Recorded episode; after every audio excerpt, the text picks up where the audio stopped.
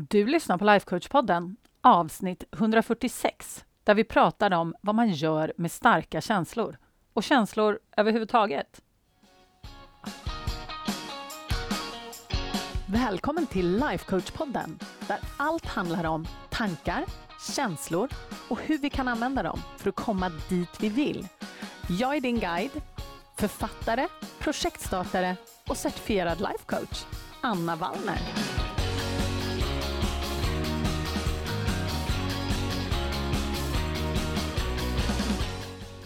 Men hej hallå på er och glad första advent som det var igår. Hoppas att ni har fått fram alla julljusstakar och allt julpyssel. Och jag kan säga att jag såg inte bara en julgran i en lägenhet, utan säkert tre. Och det går ju lite kanske emot min tradition, min personliga tradition. Men det är ju jättehärligt att se att folk är så himla exalterade över julen. Och nu har vi ju fått jättemycket snö också. Och ni som lyssnar norrifrån, ni kanske är lite så här, eh, ja. Men vi är ju inte så vana vid det här i mitten, södern av Sverige, att det ska vara så här mycket snö över den här tiden. Så att, ja, det är ju lite härligt, hörni. Får vi se ifall det är så att de vädergudarna låter oss ha den här snön. vet man ju aldrig. Men hörni, i all den här snön och julkänslorna och alltihopa så har det varit mycket känslor på tapeten den här veckan. Inte bara för mig, utan också för många av mina privata klienter har det varit, jag ska inte säga högsvallande känslor, men det har åtminstone varit på tapeten, så det har fått mig att tänka lite extra. Och ni som har varit med podden länge, ni vet ju att vi har ju pratat om känslor många gånger. Men just det här med starka känslor, det kan ju vara lite överväldigande ibland och man vet kanske inte riktigt vad man ska göra med dem. Och det är någonting som jag känner personligen har gjort en så otroligt stor skillnad för mig personligen när jag har gjort det här arbetet som vi håller på med. Med känslor och tankar och allt sånt. Och jag brukar ofta säga att känslor är våra drivmedel. Och det är de. Men bara för den skull så betyder inte det att vi måste agera på våra känslor. Och idag så tänkte jag att vi ska prata lite extra om det. För att just det här med starka känslor, som för mig personligen den här veckan har varit väldigt fokuserat kring sorg, för att vi har förlorat en god vän, tyvärr. Då känner vi ju sorg. Och när man tänker på känslan, just sorg i relation till att man förlorat någon som har varit viktig i ens liv, så är ju det faktiskt någonting man vill känna. Eller hur? Och själva känslan i sig, om man känner själva känslan så är kanske inte just den problemet. Så jag vill börja med att skilja lite på eh, sak och person här. För väldigt ofta ser det så att vi försöker putta bort starka känslor. För hjärnan säger till oss att men det här är någonting obehagligt, det är någonting obekvämt, det är någonting som vi faktiskt inte vill känna. Men om vi faktiskt känner känslan, och nu pratar jag om hur den känns inne i kroppen, så är det faktiskt inte så himla farligt. Om du tänker på själva känslan i sig, hur känslan känns, det vill säga vibrationen. För min del så kan jag säga att den här sorgen, den känns i magen. Den börjar i magen. Den känns stor och tung och så trycker den, men den trycker uppåt. Och så trycker den uppåt i bröstet, hela vägen upp i halsen, så jag får den där, ni vet, kända klumpen i halsen. Och så trycker den hela vägen upp i svalget och upp över ögonen och det är då jag börjar grina. Och jag kan säga att jag är en person som processar känslor genom att gråta. Jag vet inte om du är det, vissa är det, andra är det absolut inte. Men så känns sorg i min kropp. Den känns stor, svart och tung och den trycker. Och det är ofta så här att det här trycket, det går lite upp och ner. Och anledningen till att det går upp och ner är beroende på vad jag tänker. Så när vi satt där till exempel på begravningen så hade jag ju massor med tankar. Och när tankarna kom så, blev ju, så ökade ju sorgen i kroppen.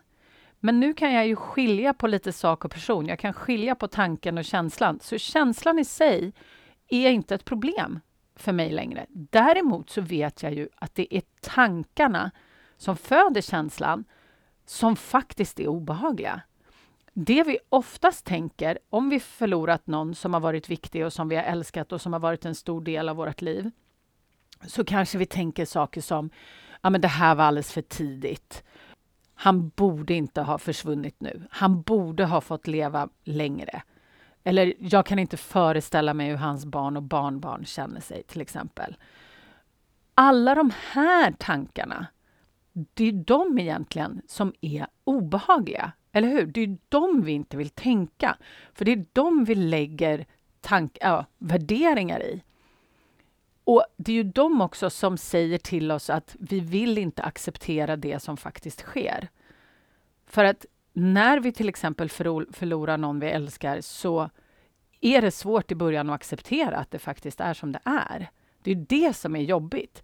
Känslan i sig är egentligen inte så jobbig. Alltså det här jag pratar om, det här svarta tryckande på insidan.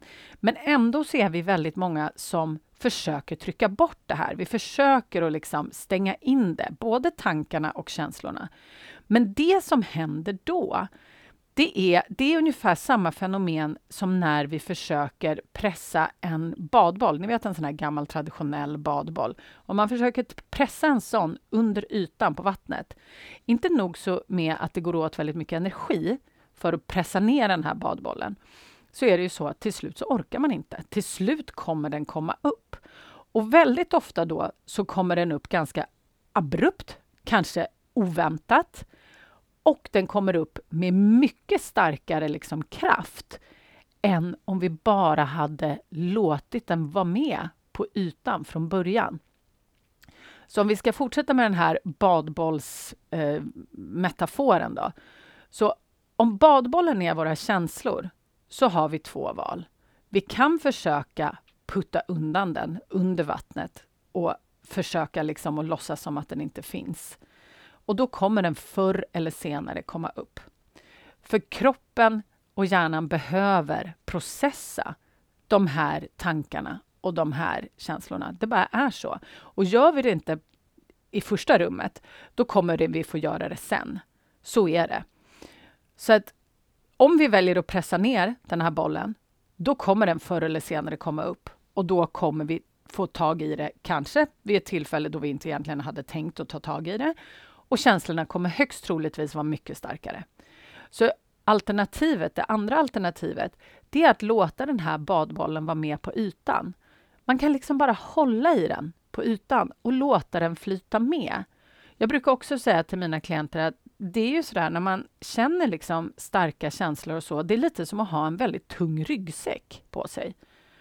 Och den får liksom vara med medan vi håller på att processa det här som vi behöver processa.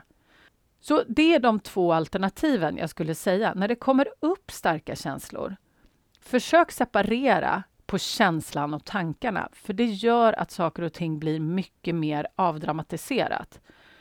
Att man kan tänka så här, ja men jag vill känna de här känslorna. Varför vill jag det? Jo, för att jag vill tänka att det här var alldeles för tidigt. Jag kommer sakna honom så himla mycket. Det här är inte rättvist, till exempel. Eller vad man nu vill tänka. Och då kommer man känna sorg och saknad och allt vad det nu är frågan om. Och om vi låter våra kroppar framförallt, skulle jag säga, processa de här känslorna, hålla badbollen där uppe på ytan och göra det som de behöver göra, då kommer hela den här processen bli betydligt kortare än om vi försöker trycka undan dem. Och när jag sa i början också att man inte behöver agera på sina känslor, så är det ju så här att känslor är definitivt vårt drivmedel. Men när man fokuserar på att känna känslan, som vi pratar om i det här fallet, då riktar vi allt vårt fokus inåt. Och det som händer då, när vi faktiskt fokuserar på känslan och känner känslan, det är att vi ger kroppen utrymme att processa den. Och just nu när vi pratar om till exempel sorg, det behöver absolut inte vara sorg, då kan det ju vara till exempel gråta kopiösa mängder. Och det finns olika sätt som man har kommit fram till att det, det, blir lättare för kroppen helt enkelt att processa de här känslorna. Rörelse är en sak. Så att till exempel att gå eller att röra sig på något sätt, det ökar kroppens möjligheter att processa de här känslorna. Så det är en, ett sätt. Och sen det andra är ju det äldsta i boken säkert. Det är att andas. Ni vet. andas, ta tio djupa andetag. Det hjälper. Så att just det här med att röra sig och att andas. Det är två stycken fenomenala sätt att hjälpa kroppen att processa sina känslor på ett effektivt sätt. Så när det är så att du upplever de här starka känslorna så skulle jag säga 1. Skilj på tanke och känsla. Tanken är det som producerar känslan. Det vill säga, ja, i det här fallet nu om det är sorg, eller det kan ju vara ilska eller vad som helst, eller frust någon frustration eller något som bubblar upp. Men låt den vara där, men då skilj på tanke och känsla. Och sen se till att hålla badbollen på ytan. Pusha inte undan den, utan låt den finnas där. För grejen är det att det är många som också tror att det syns, att det kommer synas på utsidan om du processar känslor. Det kan det absolut göra, som i mitt fall då när jag gråter som en stucken gris. Det syns ju, absolut. Men det behöver inte synas. Man kan sitta och processa känslor utan att det märks. Så det finns egentligen ingen anledning till att skjuta upp processandet av känslor till ett senare tillfälle, det vill säga pressa ner den här badbollen. Så är det så att du har starka känslor som du kanske har tryckt undan, du kanske är medveten om att du har tryckt undan dem till och med, så kan du också lite sådär i taget börja släppa upp känslorna genom att tänka på det området där du blir triggad i de här känslorna. Och på det sättet kan du låta dem komma upp till ytan. Du kan släppa upp badbollen på ett mer kontrollerat sätt. Och då kan du ju göra det för all del när du är ensam, om du vill det. Eller med någon annan. Men jag skulle föreslå att om du är ny när det kommer till att processa känslor, så gör det när du har liksom tid och plats och verkligen kan så här, släppa fram dem. Och låta badbollen vara där. Och att du då kanske kan fokusera på att andas, röra dig och sen separera på tanken och känslan. Det är mina bästa tips när det kommer till just det här med tankar och känslor när det rör de här äh, riktigt starka känslorna som vi får ibland. En sak till innan vi slutar som jag vill säga också. Det är att när vi känner såna här starka känslor och vi processar dem så kan det vara väldigt utmattande. Så räkna med att du kommer behöva ta hand om dig själv lite extra under till exempel sorgarbete eller om det är att du har haft ett jobbigt samtal med någon eller om det är någon händelse där det har varit väldigt starka känslor. Så ge din kropp en chans att processa och återhämta sig. För den vet som sagt vad den ska göra, bara du ger den chansen. Så räkna med att det kommer gå åt mycket energi. Så att du kanske sover extra, att du kanske bokar in någon eftermiddagsvila om du har möjlighet att göra det. Men var bara beredd på att det kommer gå åt mycket energi när du process, processar just de här starka känslorna. Det är inte ett dugg konstigt. Så slå inte på dig själv om du efter, när du är klar eller kommit en bit i ditt processande, känner dig helt utmattad. Det är precis som det ska vara. Så ge dig själv utrymme och se till att processa känslorna. Det är mitt bästa tips. Och är det så som sagt att du känner att du vill ta lite mer kontroll över ditt känsloliv, då vet du vart jag finns. Då är det bara att gå till annavallner.se och så läser du om medlemskapet. Eller om det är så att du inte har gjort minikursen än, där du får en crash course i hur allt sånt här hänger ihop. då går du till annavallner.se minikurs och sen så gör du den, för det är där allting börjar om du inte vill hoppa direkt in i medlemskapet, vilket du självklart kan göra. Då tar jag hand om dig där. Så oavsett, annavallner.se, där finns allt du behöver, så hörs vi nästa vecka. Eller hur? Puss och kram!